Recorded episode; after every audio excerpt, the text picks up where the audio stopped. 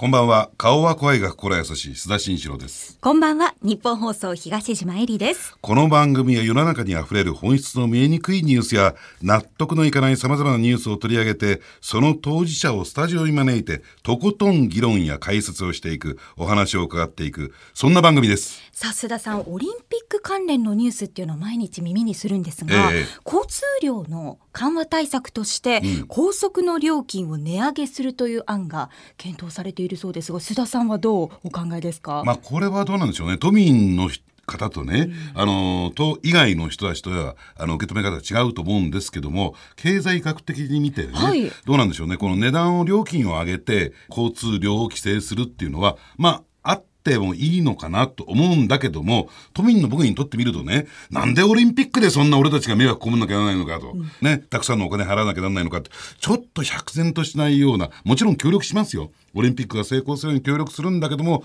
それをね、都民に負担を強いてどうなのかなと思っても他にやるべきことがあったんじゃないのかな、感情2号線どうなったのかなとかね、いろいろとえ思いますけどね。両方の面がありますよね。はいさあ今日もニュース深掘りしていきます。須田慎一郎のニュースアウトサイダー、この後夜9時までお付き合いください。それではご紹介します。本日のお客様は、投資セミナーの講師や経済評論家の深田萌さんです。はい。よろしくお願いします。よろしくお願いします。はいよろしくお願いいたします。それでは深田さんのプロフィールご紹介します。深田さんは1978年、昭和53年生まれ大阪府のご出身です。美術短大を卒業して、さらに26歳で早稲田大学政治経済学部に入学され、在学中に株アイドルとして活躍。2008年3月、早稲田大学卒業後、証券会社に就職するも、当時の上司と喧嘩をし退職をされ、法人向けファイナンシャルアドバイザーとして独立。現在は投資セミナーの講師や経済評論家としてメディアでもご活躍、そして IT 企業も経営していらっしゃいます。はい。あの、今日はですね、おそらくどうなの？東島。番組史上始まって以来、若い女性ってことになるんじゃないですか？華やかですね、スタジオが。ほっとします。ね、そういう今日は若い女性2人に囲まれて、あらえーね、番組史上始まって以来私が楽しみな、えー番組になっていくんじゃないかなと、えー思いますけどね。プロフィールを振り返ると、あのーなんですか、フリーター生活を送っていて、若くして株の世界に身を投じて、ネット番組では株アイドル株アイドルってあるんだね。えーと、称されて国連で、なんと、スピーチまでやったというね、えー福田萌さんにですね、投資の話から今日ぜひね、聞いてみたいのは、今日私のたってのお願いでね、福田さんに、えーブッキングしてくださいと、えープロデューサーの方にお願いしたんですよ。何が聞きたいかっていうと、ファーウェイ。はい今ね、大きく話題になってますよね。えーこのファーウェイについてですね、いち早く日本においてはその、えーその危険性についてね、警鐘を鳴らしていたということなんですけども、最近本も出されましてね、ワック出版からなんですが、えー日本の IT 産業が中国に盗まれている。日本の IT 産業が中国に盗まれているという署名ですね。本の名前ですね。えーこんな本まで出されて、えーこの帯を読んでみますとね、私がファーウェイはスパイ企業だと告発して6年、やっと点々点々となってるんですが、6年前にもう告発してたんあですね。そうですねあの6年前にファーウェイが日本の衛星にハッキングしようとしている現場に出くわしてしまってですねあ、そうなんですか。そうなんですよその時にあのイラン人と共謀してあの日本の衛星通信をハッキングしようとしていたので、えええあの一応総務省ですとか警察に通報はしたんですけれども、ええ。あの衛星ってハッキングされたらいけないんですかね？みたいな反応だったんあでー。仕方がないから FBI に通報したんですよね。えええっていうのがきっかけで、まあ、ええ。あのファーウェイをあの告発をしてからええ。6年が経ってですね、ええまあ、その間すごい嫌がらせがたくさんあるんですよ。もうあの会社を潰されたりですね、ええ。取引先にあの誹謗中傷の噂を流されたりですとか、ええ。あの告発したことに対する報復行為というのがすごくて、もう経営も非常に困難な状態をかなり迎えていたんですよね。えでやっとそのファーウェイっていうのが、まあ、あの CFO が逮捕されてファーウェイがスパイ企業であるということが世界的にも認識され始めて、ええやっと日本の産業がえうん。マシになるかもしれないというああ、今そういう段階レベルですか？レベルですね。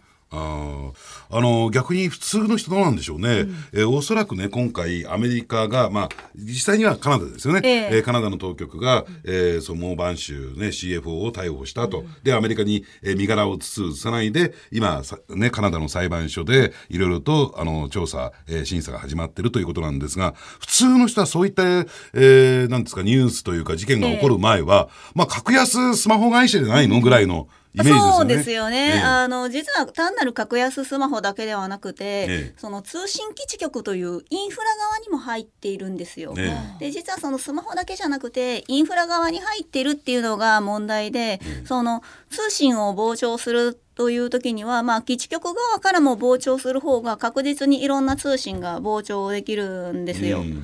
まあ、一番のところが一番の問題はですね、まあ、たとえファーウェイが通信を盗聴していたとしても、ええ。盗聴自体はあの違法っていうわけではないんですよね、日本って。うん。盗聴してるだけではん。犯罪にならないんですよ。そうか。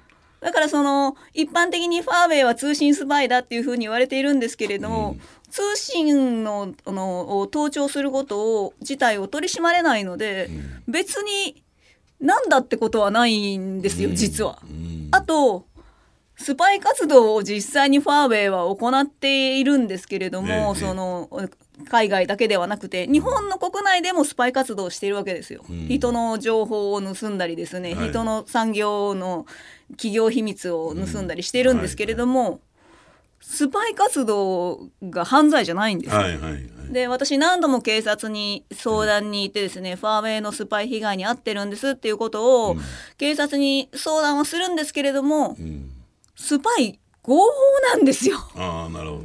あのかつて問題になったスパイ防止法というのが成立してない以上、はいスパイ活動をやってももう、えー無法状態になってるってことそうなんですよ。ええだってあの盗聴してもいいスパイしてもいい、えー情報を盗まれても情報は財物ではないから被害はないって言われるわけです、警察にこれファーウェイの問題というよりかは日本の法律の問題なんですよね。あ日本の体制のね。はいうんで加えてあの合わせてねあの月刊ウィールの今月号であの深田萌さんね、ええあのまああの和田さんといろいろとねインタビええューやってますけれども、これ読んでみますと会社経営してたその会社が相当なこれ嫌がらせにあってたんですね。そうですねあのうちの設計情報を何度も盗まれるんですけれども、ええ。その手口が、そのファーウェイが支配をしている人たち、ええ。ファーウェイがスパイになるようにそそのかした人たちが、もう入れ替わり立ち替わり来るんで、えこの人はスパイだってお分かって警戒しても次に新しい人が来るんですよ。新しい企業ですとか。あうん。あとそのそれだけではなくてそのうち弊社の方で発注した製品ですとかね、うん。まあまあ、ソフトウェアとかがうん納品されないんです。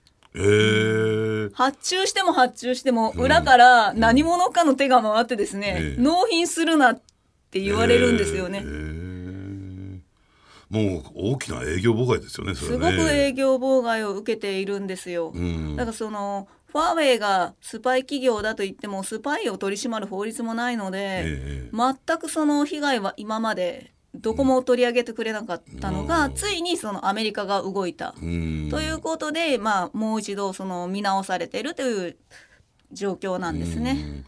あのどうでしょうねえそういった被害に遭っている企業っていうのは日本にもまだあるんですかね？あのね実はあるんですよ。うん。あるんですけれどもその企業秘密を盗まれたということを公開してしまうと、企業価値を毀損してしまうので、うん。そのなかなか経営者としても言うに言い出せないんですね。うん。あのね証拠がねつかみにくいんですよ一番難しいのは。それスパイ活動をやってる企業秘密を盗まれてると言ってもじゃあ具体的な証拠は何だというとなかなかそれが示すことができないあの100ある設計情報のうち、はいはいいろん100人来て1つずつ取っていくので1つずつは被害額が小さいんですよね。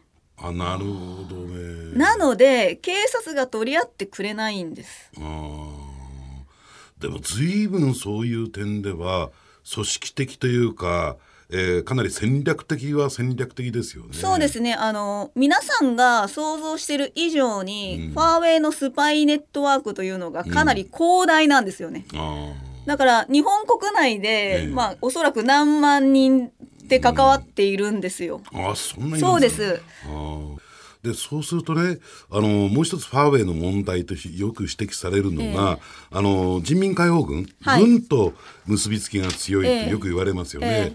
でまあそのファーウェイサイドはそれについて一貫して否定してるんだけども、はいこの辺りについてはどうなんでしょうか？あ。関係あります。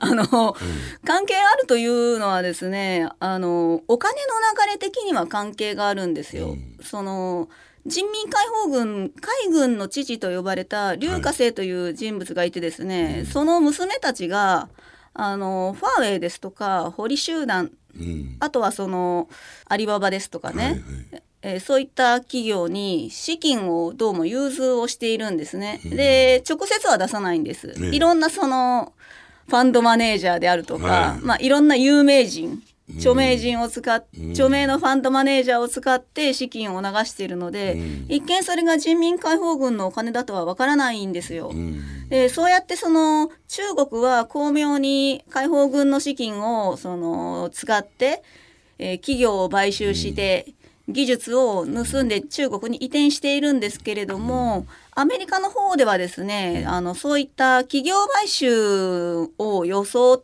たそのはい。技術移転というのを取り締まっていて、うん。えー対米外国投資委員会と呼ばれる委員会で審査をしているんですね。まあ、そこではその中国のフロント企業を装って、まあ、中国じゃないふりをしていても、お金の流れを調べたり企業のバックグラウンドを調べたりする審査ができるので取り締まりができるんですよ。うん。でもただし日本は外為法しかないので、はいあのそこのバックグラウンドをチェックする機関って実はないんですね。そもそも諜報機関がないので、あの、はいはいね、海外のキャファンドがやってきて、日本の企業を買いますって言った時に、その、調べるネットワークもリソースもないんです。じゃあそうするとあの買収され放題というか雑誌の方で、えー福田さんがおっしゃってたのは例のあのシャープがね、ええ。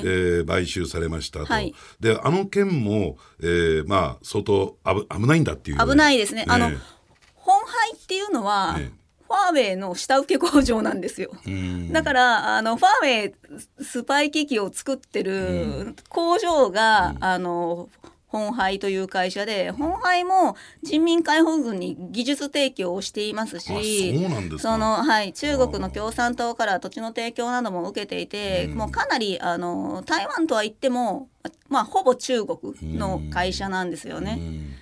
うんだからあの本杯っていうのはねあの台湾系の企業でどちらかというと OEM を中心になって、そうですえーつまり、えー注文して生産して相手のブランドで売るっていうそういう生産、まあ、メーカーなんだけれどもでただ一方で中国とも本土の方とも密接な関係を持っている、でその本杯が、えーシャープに手を差し伸べてその救済をしたというのが日本でのストーリーですよね。ですよね。でもええ実際は違うんですよ。うんあのあのシャープをダメにしたのはですね、ええ。まあいろんな経緯があるんですけれども、まあおそらくあの銀行からまず抱き込んでいくんですよ中国って。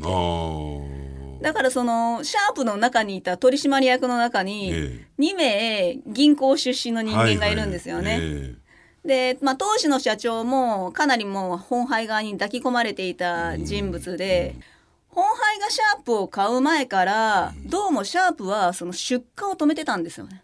わざと売り上げを下げていたんですよ。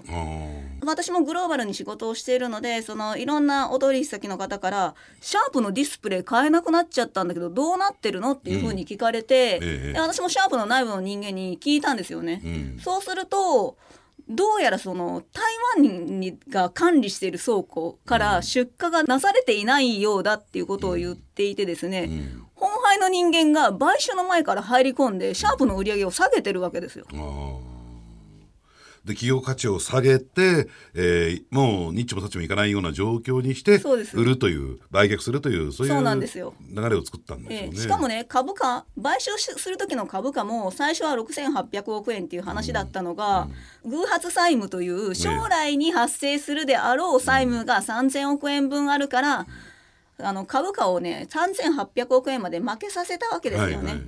ところがええその偶発債務ってなかったんです。あーあそうなんですかなかったんです。あの3000億円って嘘だったんですで私も有価証券報告書を見たんですけれども、え120億円しかないわけですよ。あそうなんですか。ということはうん。あの6800億円だった、じあの買収価格うん。を3800億円にした根拠がないんです。うん。これってあの既存株主の価値をか株の価値を下げてる。え既存株主に損失を与えているんですよね、うんうん。何の根拠もなく、えうん。そして風説をルフして株価を操作してるわけですよ、うんなるほど。それなのに救世主ってことないですよね、うん。シャープ経済圏のシャープの下請け企業1万1000社、1年でたった1年で700社消えたんです、ん。そしてあの下請け企業の売り上げも数千億円消えてるわけですよ。毎年毎年、はい。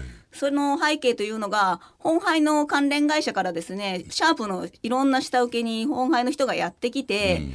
何の仕事をしているのかということを根掘り葉掘り聞いてですねそれを全部本廃に移管しているんです。ああなるほどねそれ救世主ですか、はい。って思いますよね。のまあ乗っ取りというかいいとこ取りっていうそうです。形ですよね。乗っ取りなんですよ。うん。で日本人はそれで仕事を失ってどんどん職を失って、うん。失業者も増えていくわけですよ。うん。なるほど。これが救世主って言います、うんだから一応ちょっと話が符合してきたのはねおっしゃる通り当時やっぱりあのシャープの社内においてあるいはあの外部もそうなんだけども銀行団が主導してそうなんですえー本杯のえー買収を進めてた、は逆に言えばシャープの中ではその本杯に対しての抵抗みたいのがあったわけですよね。えシャープの中で実は本杯に対する抵抗というのがあまり見られなかったんですよね。だからあのーエンジニア出身の取締役の方は、はいはい。まああの社内政治にそこまで強くなかったというのもあって、うん。まあそこまであの強く反抗はしていないんですけれども、どちらかというとそのまあ社長当時の社長をえうん。銀行出身の取締役たちがまあ社内をその説得してですね、えあの本杯に買収されたらバラ色の未来が待ってるぐらいの感じでそれでまあ売却されていったんですよえね。うんでただねあの深田さんのような情報発信されてる方ってあまり日本でいらっしいないじゃないですか。そうですねその中で、えーある種こう目立った存在になっていくとやっぱり個人的には嫌がらせとか受けるんじゃないですか。やっぱりあのお取引先からは、そのこういった話をかねやっぱり業界の裏事情を書くなっていうことを言われたりですね、ええ取引が切られていくってことはあります。うん。ただそのこの実態を話さないと、うん。私たち働くところなきなくなりますよね。はいうん。黙っていたら今日は多少の小銭は稼げれるかもしれない。うん。でもでもシャープの下請けの人たちはもうすでに仕事を失ってるわけですよ、うん。そういった点で言うとどうなんですか？あのアメリカが今回ファーウェイに対してねかなり厳しいというかですね、えー本気の対応を取り始めましたよね。これははい。潮目は変化してきますか、そうですね。あの潮目の変化が見えてきました。実はファーウェイだけではなくてアメリカの大手の IT 企業ですね、うん。まあ、GAFA ってはいはい。今、あのええ。Google、Apple、えー、Facebook、Amazon っていう4騎士と呼ばれている大手の IT 独占企業なんかもかなり中国に傾倒していたのでここもあの締め付けが始まってるんですようね。ん。ななので IT 企業全体の構図が少しずつ変わってくると思います。うん。そういった中でどうなんですか？日本が今やるべきことっていうのは何か？あのね日本はね、ええあのスマホ作るべきもっと。あファーウェイがね、ええ6000億円分ぐらい毎年日本から部品買ってますと。えで、ファーウェイ製の製品がね、スパイ機器なわけないじゃないですか。ほとんど日本製なんですからって、ノーノーと言ってるわけですよ。えはいはいじゃあ、ファーウェイいらなくない、6000億円分の部品作って、使ってね、日本人が日本で自分たちのスマホ作れば、もっと売れるじゃないですか。うんそれを一番やるべきだと思います。あと、通信技術だって日本はあるわけですよ。うんだから 5G の基地局だって、5G のその規格のね、技術だって、日本からどんどん出していけばいいんです。私はそれが一番今の日本にできることだし、アメリカからも求められてることだと思います。やはり海外の展示会なんかに行くと、中国製品、中国製の部品が全く入ってない純粋な日本製の通信機器や、あの監視カメラを買いたいんですけど、ありますかって政府系のコンサルタントから問い合わせがあるんですよ。日本にとってチャンスなんですよ。えこのチャンスをつかまずして、まあ中国、米中貿易戦争で中国が物を買ってくれなくなって残念なんて言ってちゃダメですよ。んこのチャンス掴んで、えうん欧米にどんどん日本製品を売っていかなきゃ。まあでおっしゃる通りなんだけどそういう志の志のある日系企業ってありますか？どうですか？今のところ。ちょっとね、あの、パッと思いつきません。そこが一番そうすると問題点っていうことになりますかね？そうですね。ちょっとこれ、日本の文化的な問題なのか、社会構造的な問題なのかわからないんですけど、昔はね、日本企業って新しいものどんどん作ってよかったんですよ。ええところが、あの、今はもうすっかり、あの、開発マインドも冷え込んでいるし、投資マインドも冷え込んでいるし、新しいものが出てこなくなってしまった。うん。まあ、そういったことでですねあの若手のサラリーマンエリートサラリーマンたちも不満を抱いて、まあ、起業をししたりですね、まあ、社内企業社内ベンチャーを立ち上げたりしていろいろ頑張ってはいるんですけれども、まだ今のところはあの実を結んでいないような状態ですよね。将来はどうですか？少しは期待していいんですか？いやもう日本政府がしっかりしてくれないと、ん。あの民間だけではどうにもならないですよ。ああそこはやっぱり、えー冒頭おっしゃってましたけども、はい。一番大きな問題ですかあのね。やっぱりそもそもね大企業が開発意欲を失った背景っていうのは、作っても開発しても開発しても盗まれて、開発費用を払ってないところが激安の製品出してくるわけですよ。ファーウェイの格安スマホは高性能。そりゃ開発費ほとんどかけてないですからよね。うん。国境を越えてしまう限り民間企業戦えないので、国がしっかりしてくれないと戦いようがないんですよね。そういった国の今までの対応の悪さが大企業の開発意欲の低下につながってるんですよ。しかしあれだよね、今日どうお話伺ってて、知らなかった話ばっかり。そうなんですよ、ええ。問題の一部で私が見てたのは、ええ。そこが広くて根深いっていうのが、今ちょっと途方に暮れてるんですけどどこからまず何をしていいのか、ええ。えでしかもそれだけの日本の企業秘密と言ったらいいんですか技術がどんどんどんどん過去ずーっと流出してきたっていうこと自体もメディアはほとんど取り上げてこなかったですよね。そうなんですよ。あの流出してるだけではなくてそれが中国に渡って北朝鮮に渡って軍事兵器となってこっち向いてるんですよ。なぜ止めないんですかって思いますよね、うん。はい私からすると。ええ。だからそういった点で言うとやっぱりベースとしてあれですよね。やっぱり正しい正確な情報が欲しいよね、こうなってくると、必要だということになるでしょうね。そうですね。だからもっとはいもっと深谷さんには、えー情報を発信していただきたいなといろんなところで取り上げていただきたいなと思うんですけどもあの今日お願いして来ていただいて本当よかったなと、ね知らなかった話をたくさん聞けたなと思うんでまたぜひお話伺わさせてください。ありがとうございます。本日のお客様は投資セミナーの講師や経済評論家でもいらっしゃいます。福田萌さんでした。ありがとうございありましがとうございましたた。ありがとうございました。須田さんエンディングのお時間です。うん。いや今日の中身は濃かったね。復習が必要だよね。ねえご自身で経営されてるから熱がやっぱりねえ。自分事として、まあですからあの危機感っていうのはね、えーここまで深刻だったのか、おそらくねラジオ聞いてるねリスナーの方もびっくりしてんじゃないかなと思いますけどね。ねえ。え今週のゲストは深田萌さんでした。次回もどうぞお付き合いくださいお相手は須田慎一郎と。日本放送東島えりでした。